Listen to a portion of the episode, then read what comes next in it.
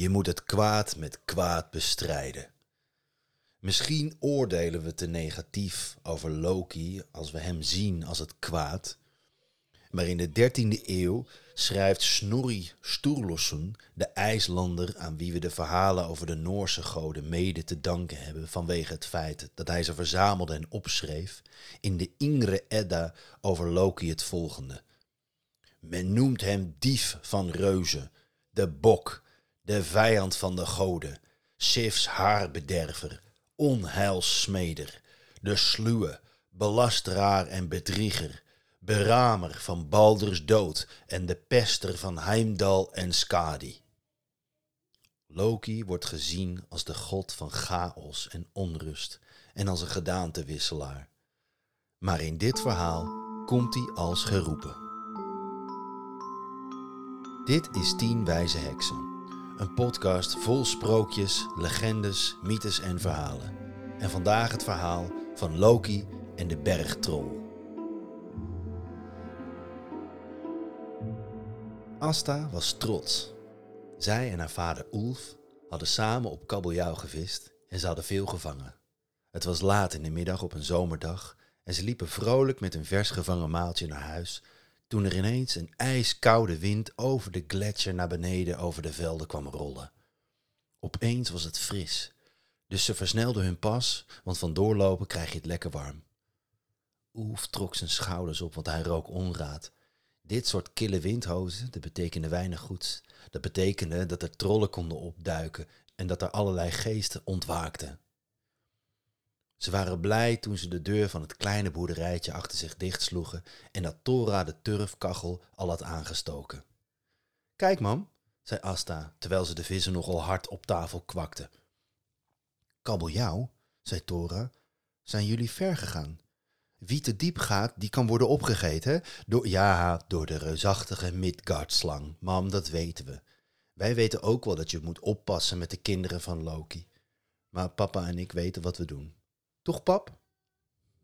Ulf reageerde niet, maar stond een beetje afwezig voor zich uit te staren, terwijl Tora de tafel dekte.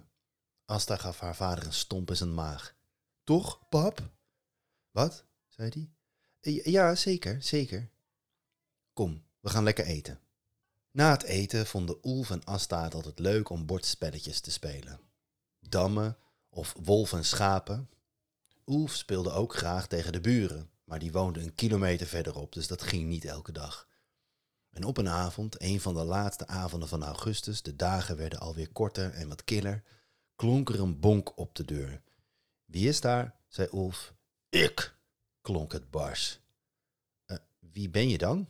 Open doen, anders buk die hele deur eruit. Ulf sprong op en deed de deur open en keek recht in het gezicht van een bergtrol. Die stapte meteen naar binnen terwijl die Ulf opzij schoof. Zo, dat is beter. Het is maar bar en boos buiten. Asta stond de troll aan te gapen. Ze had nog nooit een troll van zo dichtbij gezien. Wat meteen opviel was zijn gigantische neus, vol met pukkels, en de zwarte sliert snot die uit zijn rechter neusgat bungelde. Zijn puntige oren die schuin naar beneden afhingen, zijn felblauwe ogen die wat triest stonden, en zijn adem die raspte. Hij was zo lang dat hij niet eens rechtop in het huis kon staan. Asta, sta onze gast niet zo aan te gapen, huh? zei Ulf. Hij wil vast wel wat drinken, toch? Wilt u misschien thee, melk, bier wil ik? Dus Asta haalde een kroesbier en Tora was opgestaan van achter haar weefgetouw om wat brood en kaas te pakken. De troll keek eens rond. Zo, jij ook van bordspelletjes, of niet? Ja, dat, dat klopt, zei Ulf. Ik mag uh, graag uh, spelen. Mooi, ik ook. Waar zullen we er eens om spelen? Ulf haalde zijn schouders op. Nou, meestal speel ik om een paar stuivers of... Uh, wie wint, mag de verliezer om één van zijn bezittingen vragen. En dan mag hij vragen wat hij wil. Hem deal? Ulf dacht bij zichzelf, nou ja, goed, wat heb ik eigenlijk te verliezen? We zijn zo arm. Ja, die troll heeft niet zo heel veel te kiezen. En als ik win, ja, dan kan ik misschien wel een mooie slag slaan. Oké, zo Oef, laten we spelen. Mooi, zei de troll. Terwijl het turfkacheltje snorde en het weefgetouw van Tora tikte, zag Asta hoe Ulf verloor van de bergtrol. Je hebt goed gespeeld, Ulf, maar je kwam net te kort, helaas. Hé, nou, eens even kijken wat ik kies, hoor. Hmm, ik kies je dochter. Ulf en Tora schrokken zich rot. Nee, het ging om bezittingen, zei Ulf. Mijn dochter is niet mijn bezit. Maar daar had de bergtrol geen enkele boodschap aan. Ze smeekte de troll niet hun dochter mee te nemen. Ik zal jullie nog één kans geven, hè. Morgen kom ik terug om haar te halen. Maar als het jullie lukt om haar te verstoppen op een plek waar ik haar niet kan vinden, dan mogen jullie haar houden. En hij stapte naar buiten en sloeg de deur zo hard dicht dat het hele huis ervan trilde. Oké, dit is slecht, zei Asta. Moet ik met die troll mee morgen? Nee, natuurlijk niet, zei Oef, niet helemaal zeker van zichzelf. Hoe gaan we hem stoppen dan? vroeg Tora, terwijl ze Asta tegen zich aandrukte. We moeten het Odin vragen. Zo zaten ze voor het slapen gaan alle drie te bidden naar die ene met het ene oog die alles ziet. En vroeg in de ochtend klonk er een zachte klop op de deur. Dora zat meteen recht overeind in bed, maar Ulf kalmeerde haar. Trollen slapen uit. En inderdaad, daar stond voor de deur niemand minder dan Odin. En die zei: Luister, ik zal Asta wel verstoppen. En Odin veranderde haar in een grassprietje en zette haar in het grasveld tussen de andere sprieten en verstopte zich achter de schutting. Een tijdje later verscheen de bergtrol ten tonele. Ik hoop dat jullie haar goed verstopt hebben. Hij snoof zijn neus, spitste zijn slappe oren en keek eens goed om zich heen. Ulf en Tora waren vol vertrouwen. Toen zei de troll ineens: Geef me jouw zeis eens, Ulf. Tora slikte en Ulf pakte de zeis uit de schuur. En de troll begon het gras rondom de boerderij af te snijden. Gelukkig wel aan de verkeerde kant. Maar opeens hield hij op, draaide zich om en toen viel zijn oog op een bepaald sprietje. Hij liep op het sprietje af, haalde uit met zijn zeis, pakte het sprietje tussen duim en wijsvinger op en hij grijnsde. Hebbers! Oef kreeg bijna een hartverzakking. Odin had door het gat in de schutting alles gezien en bracht gelukkig redding.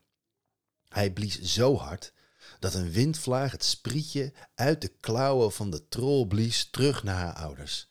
En daar veranderde ze weer in Asta. Toen sprak Odin: Het wordt tijd dat de ouders van Midgard weer zelf voor hun kind gaan zorgen. Hm? En hij was weg. De troll vond het allemaal best en hij zei: Slim, maar niet slim genoeg. Maar morgen kom ik terug. Oef en Tora zaten nu met de handen in het haar. Die troll die had niet eens hoeven zoeken. Het was alsof hij kon ruiken waar ze lag. Laten we tot Honir bidden, zei Tora. Honir is een vredestichter. En de volgende dag stond de lange god stralend voor hun deur. Geef mij Asta, zei hij. En hij veranderde haar in een klein kiezelsteentje en hij ging naar het strand. En daar gooide hij het steentje tussen de miljoenen andere steentjes. En hij kon net op tijd wegduiken met zijn lange benen achter een rots toen de troll voorbij kwam stampen op weg naar de boerderij. Met zijn staalblauwe ogen keek hij eens goed om zich heen. Nou, we zullen zien, hè? Hij begon met zoeken. De boerderij, die interesseerde hem totaal niet. Nee, hij draaide eerst naar het noorden, toen naar het oosten, het zuiden en het westen. De zee. Zijn blik ging richting de zee en als een roedeloper liep hij met grote passen naar het strand.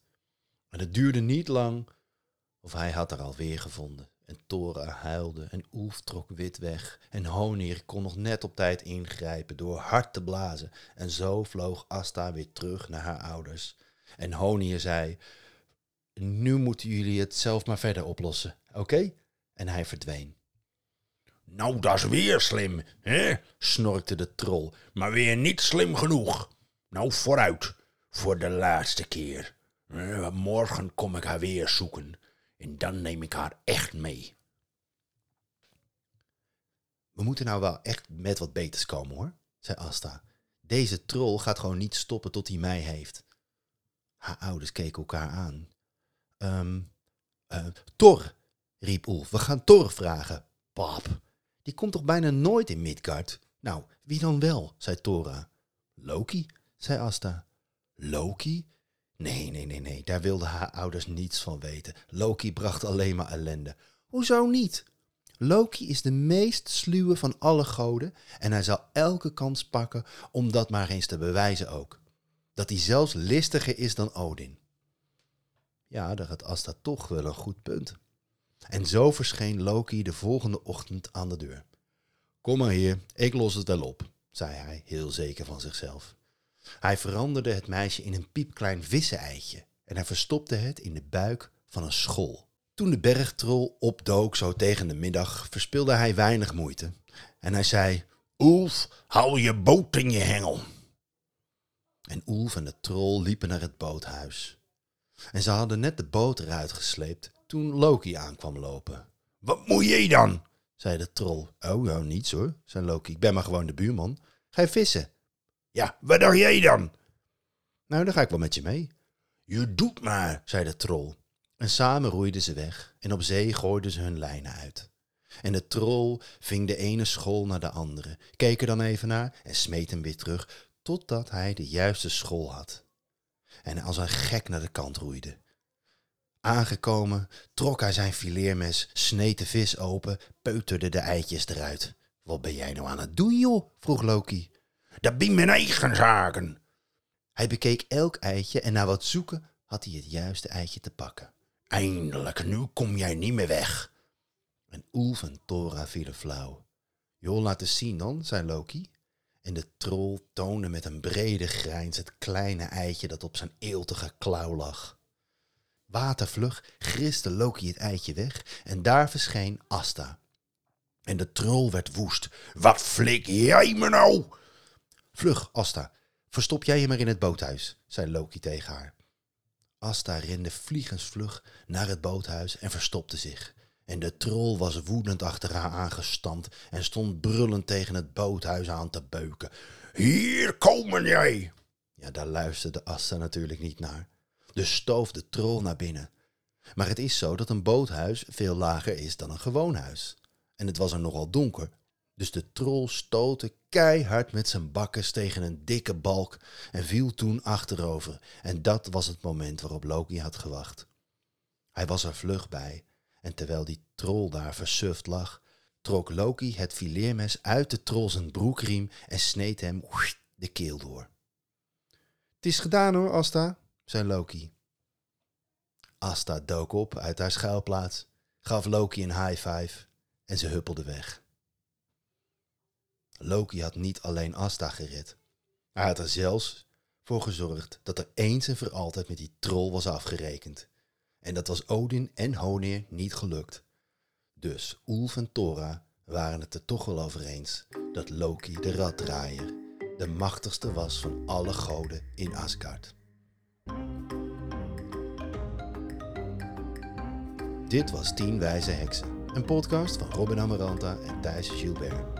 Tot de volgende keer.